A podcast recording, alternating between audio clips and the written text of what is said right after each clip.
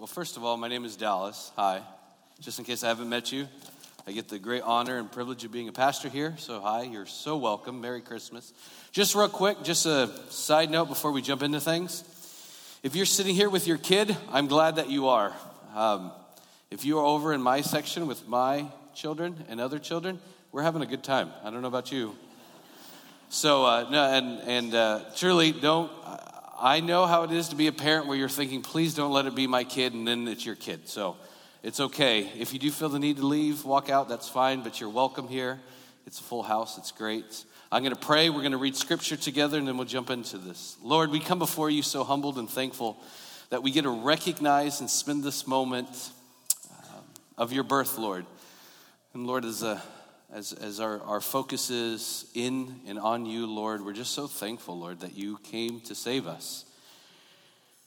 And it's so honoring to be able to uh, come together and worship you all together as Renew. And yet, there's so many churches around the world that today and the next several days worshiping you. And we get to all worship you. We just get to be a little bit of what's going on. But lord yet we have a personal relationship with you. You made a way so I just pray, Lord, as we get into your word, that you speak through me. Whatever you want me to say, I say, and whatever you don't, I don't. In Christ's name we pray. Amen.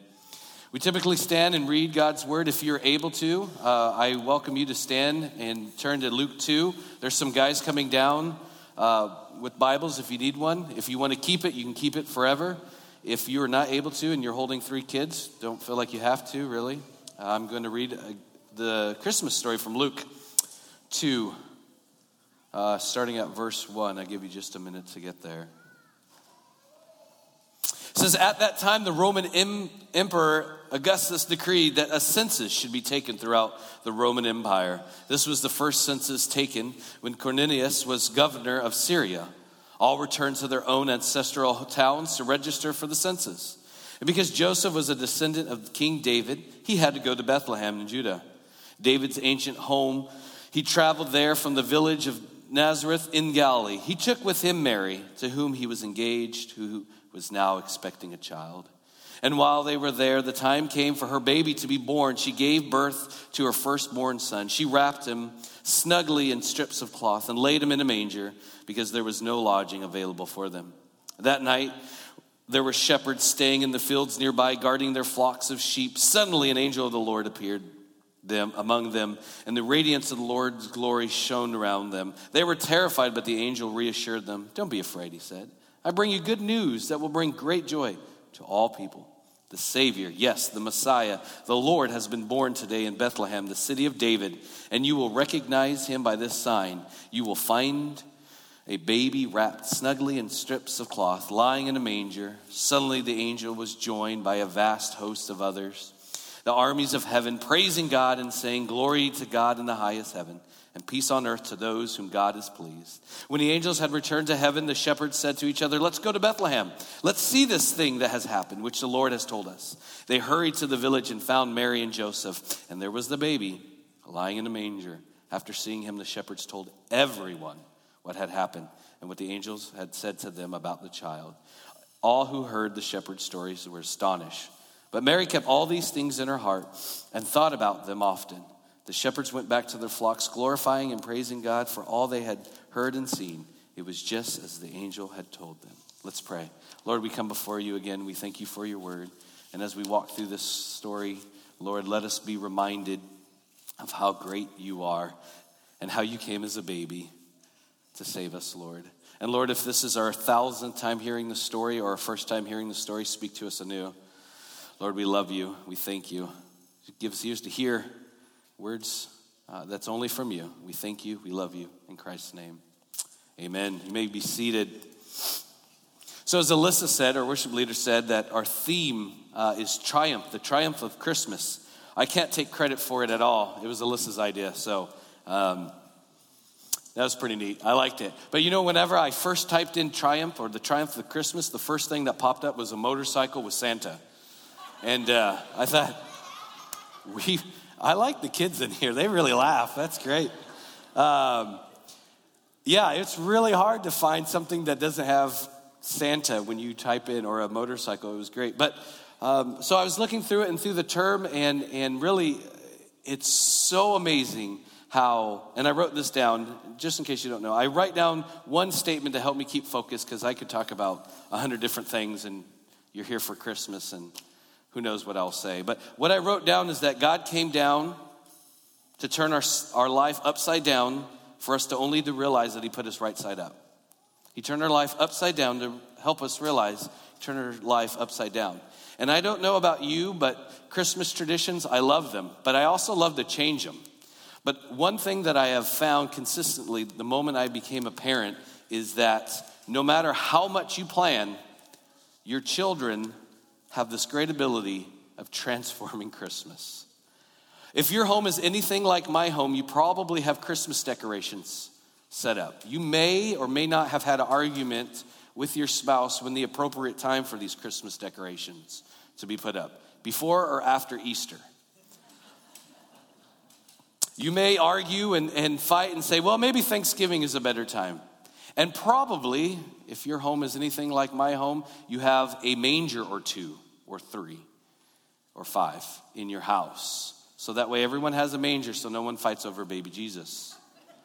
But if you're truly, really like my home, uh, your wise man is currently missing a head.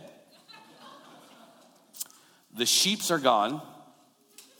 And every night before you go to bed, you have to go on a mission to rescue baby Jesus from whichever child has stolen him and put him under his or her pillow.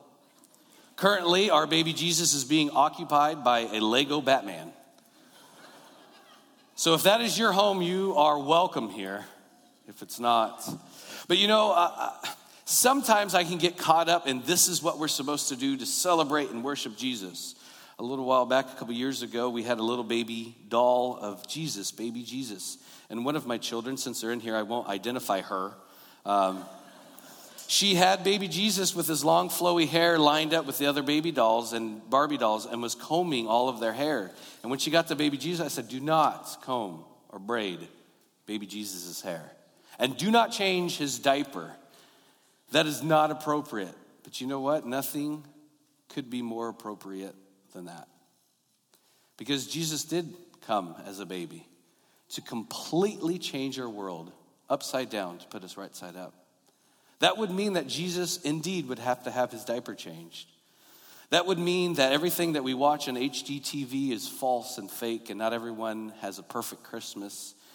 That would also mean that if we are going to focus in on the triumph of Christmas, we really have to look at what the true word of triumph means. Sticky baby Jesus and all, whatever that may look like, I, wrote, I have the word triumph on the back of the screen and I broke it down so that way it looks fancy. But there, there's two meanings for this word.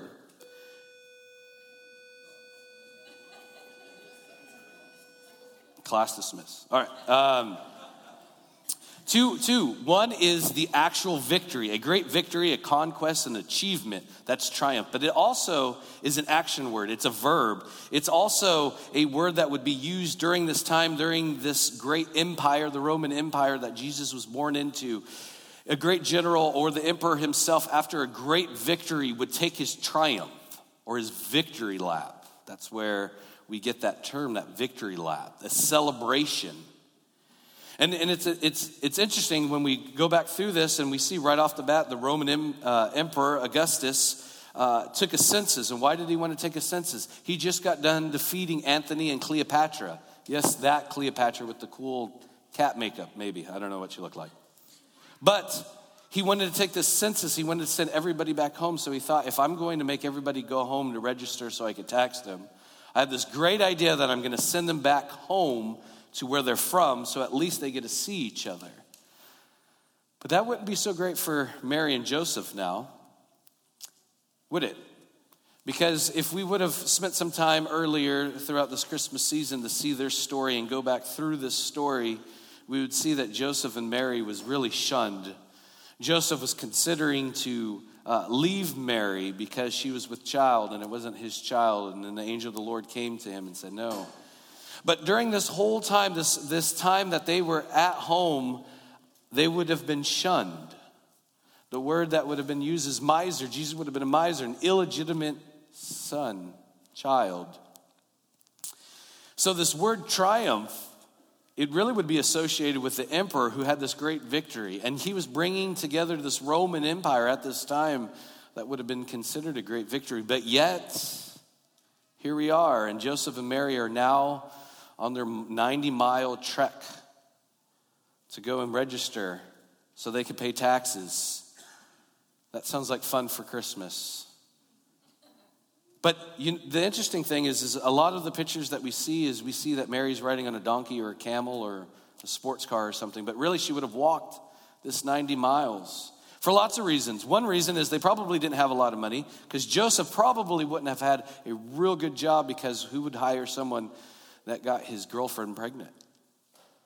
So any money that they would have, they wouldn't take any transit. So here they are, they're walking and they're coming and and um, so this morning, uh, I write down questions. When I read through the scripture, I write down questions that I would ask. And hopefully, they're questions that I asked as a child, that I ask now, and they don't say it in here, but that keeps it fresh. And one of the questions that I didn't come up with that someone had asked me, a kid had asked me, said, uh, When did Jesus' grandparents come and visit him? Because when I was born, grandma and grandpa and oma and opa all came to visit me. Huh, that's a great question. Do not know, all right? Um, but who came? Who and and what was this whole uh, birth experience like? And and we could focus in, but the, the two areas that I just want to focus in in uh, is two things: is what the actual situation is for Joseph and Mary having baby Jesus born, as we seeing lying in the manger. What does that mean? And the shepherds, and what would that look like? And again, sometimes I think when something is going totally wrong in my life, I just want to blow it up and start all over again. I don't know about you. Um, I tend to be a fixer, but I'm an extreme fixer.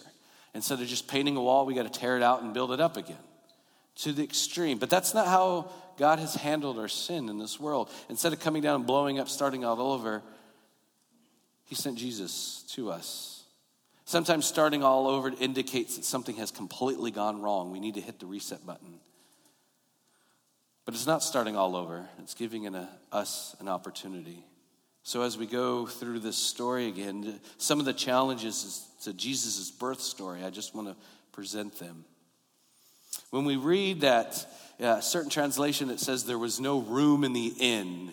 We like that phrase. It's NIV or King James, depending on what you read. There's no room in the inn. And, and my mind at least goes to all the hotel and motel rooms are all packed.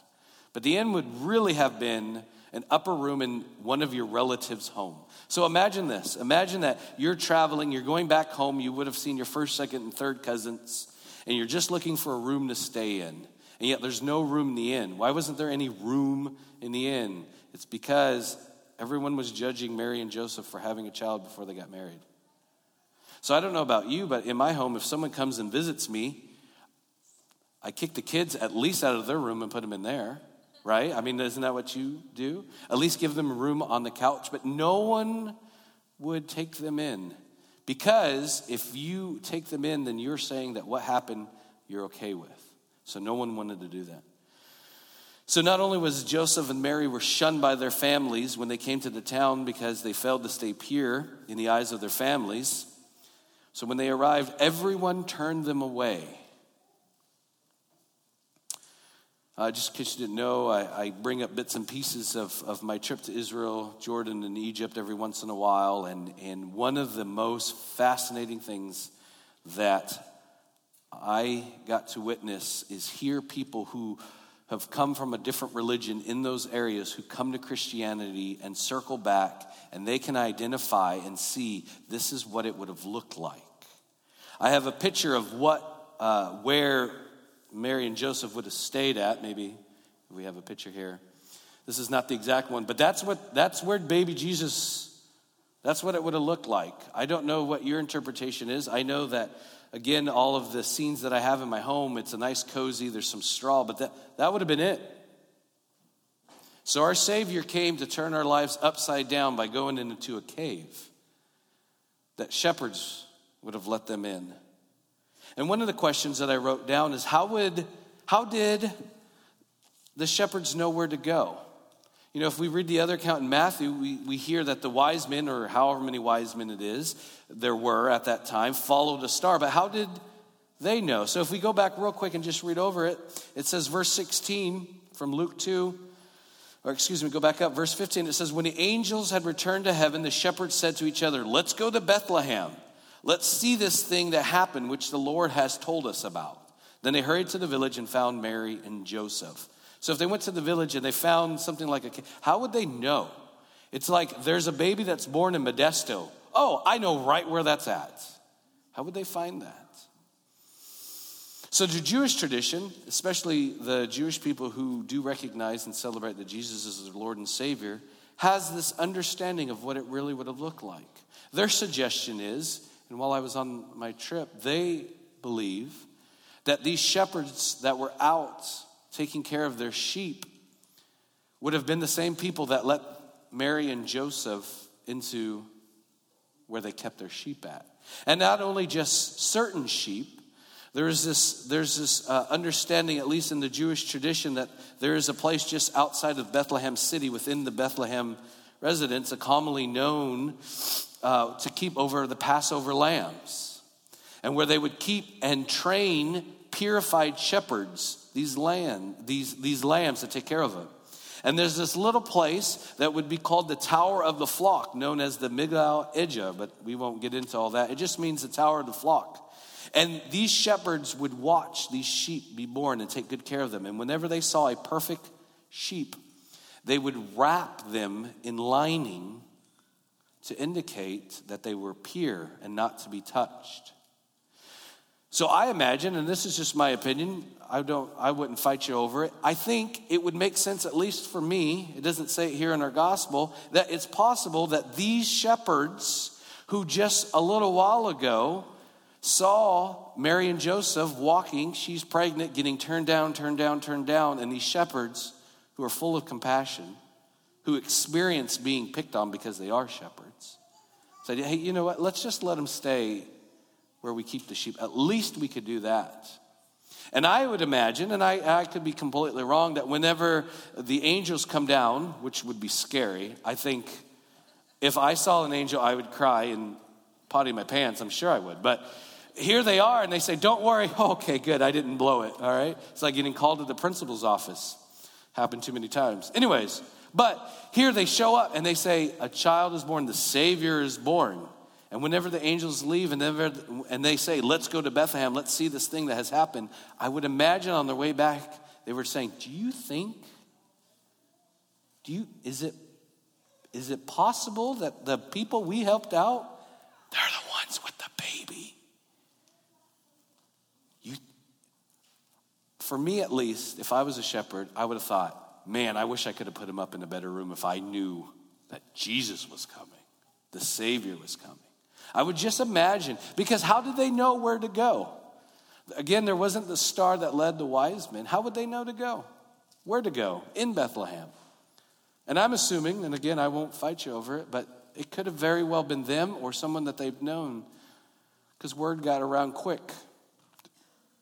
So they go and they see and hear all of this Old Testament leaving up of the prophecy of the Messiah coming, uh, being swaddled in special clothing to indicate this is a special sheep that would be for sacrifice. And here they find baby Jesus wrapped in probably what would have been the special swaddling of the clothes, which brings on a whole new meaning of whenever you swaddle a baby.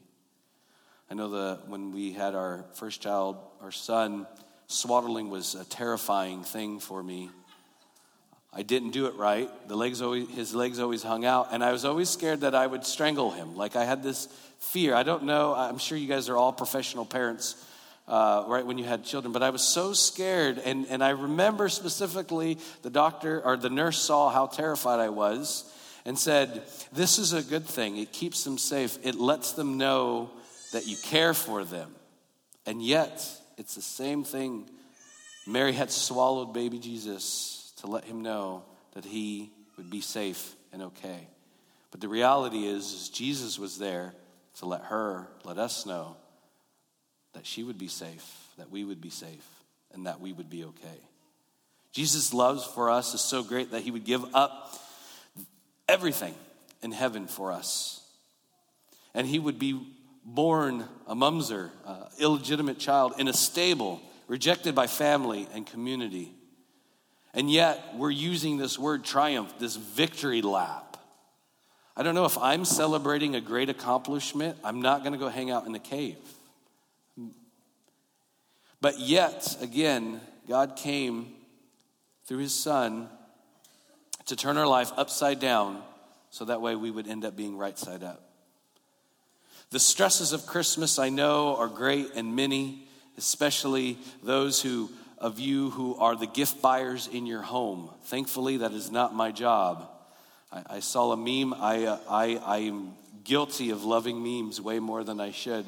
But I saw the meme where it says, uh, what I buy as the wife, and lists off everyone. What I buy as the husband, wife, maybe. I mean, that's me. Like Amazon Prime is perfect. But the responsibility that we feel that we have during this Christmas time do we have enough presents? If I took a survey this morning and I asked, last year at this time, did you promise yourself that Christmas 2019 you wouldn't buy as many presents? And I asked you how well you did, what kind of grade would you give? If you say, we're not going to go all out this year, we're not going to spoil the kids, we're only going to buy three things, and now you're at 12. Or you sneak and hide Christmas presents in your trunk just in case you have an unexpected visitor, and you're like, yes, I got you a gift too. Maybe that's just me. But this stress of Christmas, even the stress of putting together a service that everyone would enjoy. The worship team practices and has been practicing several weeks to put on this music, which was fantastic and, and the stress of making everything look well. Uh, Phil and Natalie doing great decoration. The, the, the stress of will it look good? Will it be right? Will everyone enjoy it? Will everyone feel that when they walked away that they have celebrated the birth of Jesus? And yet when we look at a photo, Jesus born in a cave. I suggest that he doesn't care about that. What he cares about is your relationship with him to, to not look at Jesus' situation coming into this world where he was completely rejected and not look at him and say, I feel bad for Jesus, but yet look at him and be thankful for what he has done. That he would be willing to give up everything for our sake, to turn our world upside down so we would be right side up. So that way, in the triumph, the victory lap, we would be part of him. So in 2 Corinthians 2:14, I don't think I had it on the screen, but it says, "But thank God he has made us his captive and continues to lead us along in Christ's triumphal procession, procession. Now he uses us to spread the knowledge of Christ everywhere like sweet perfume. He made us his captives. A lot of times when we think of the word triumph, we, at least for me, I think of Easter. Starting off Passion Week, Holy Week, Jesus is riding down on this, on this donkey. Everyone's yelling out, Hosanna, Hosanna. And then, yet, he dies on the cross. And yet, three days later, the ultimate victory, he raises from the dead. That's triumphant. But he wouldn't be able to do that, and he wouldn't have done that if he didn't come as a baby who needed his hair combed, who needed his diaper changed, who needed to be taken care of as a baby. So, what is the triumph of Christmas for you this morning? Hopefully, it's the recognition of what Christ has done. I'm going to ask the worship team and the kids to start coming up and getting ready to sing our last song. And while they're doing that, I'm going to read Philippians 4 6 through 11. And if you're helping kids come up, just listen. You don't have to turn there, it'll be on the screen. But with that in mind, Hear these words written Philippians 4, verse 6 and 11. It says, Though he was God, he did not think of equality with God as something to cling to. Instead, he gave up his divine privileges. He took the humble position of a slave and was born as a human being. When he appeared in human form, he humbled himself in obedience to God and died a criminal's death on a cross. Therefore, God elevated him to a place of highest honor and gave him the name above all other names. That at the name of Jesus, every knee shall bow in heaven and on earth and under the earth, and every tongue declare that Jesus Christ is Lord to the glory of God the Father. Amen. That is truly what the triumph of Christmas looks like. So it's not necessarily when your youngest child sneaks back in the middle of the night to steal the nativity scene of baby Jesus swapping baby Jesus out for Lego Batman. And it's not when you think that you have to buy more presents or it's a competition with anybody else or that you promise yourself that you're going to scale back this year and focus on the reason for the season. Really, what it is and what I have experienced is what I have experienced just a couple of days ago. It's in the middle of the night when you catch one of your children, your youngest, sneaking back to the manger, whispering quietly to baby Jesus lying there, saying, Baby Jesus, I love you, and gives baby a kiss on the head and says, Good night. Let's pray. God, we are so thankful for who you are, Lord. Lord, forgive us when we complicate Christmas, Lord. You came into a, a complicated situation, Lord. And Lord, we, we, we don't know exactly uh, where you were at in, in Bethlehem. We know in your word that you said you were in Bethlehem. We don't know exactly if the shepherds knew already, but we know that they came there to worship you. And yet you chose to use them, the despised, Mary and Joseph, the despised, the shepherds, to spread the good news. It's nothing like what we would have done if we were in charge of the theme. Lord, if we were writing the script, we probably would have had this great, grandiose idea of your coming. But yet you came as a child to save us. Lord, you came in to turn our lives upside down so that way we would be right side up, so that way we would truly be in triumph. Lord, as we continue for the rest of the week to worship you, to recognize your birth, our Savior, Lord, we just want to say thank you. And Lord, as we hear from the sweet voices of children, we're excited, Lord, that you've blessed us as parents, grandparents, aunts, and uncles, and all in between with these children. Lord, help us to point them to you. Let us recognize our dependence that we need on you and help us show our children and our grandchildren, great grandchildren, their dependence on you. And yet, while we were still sinners, you came for us and you saved us. It's in Christ's name we pray. Amen.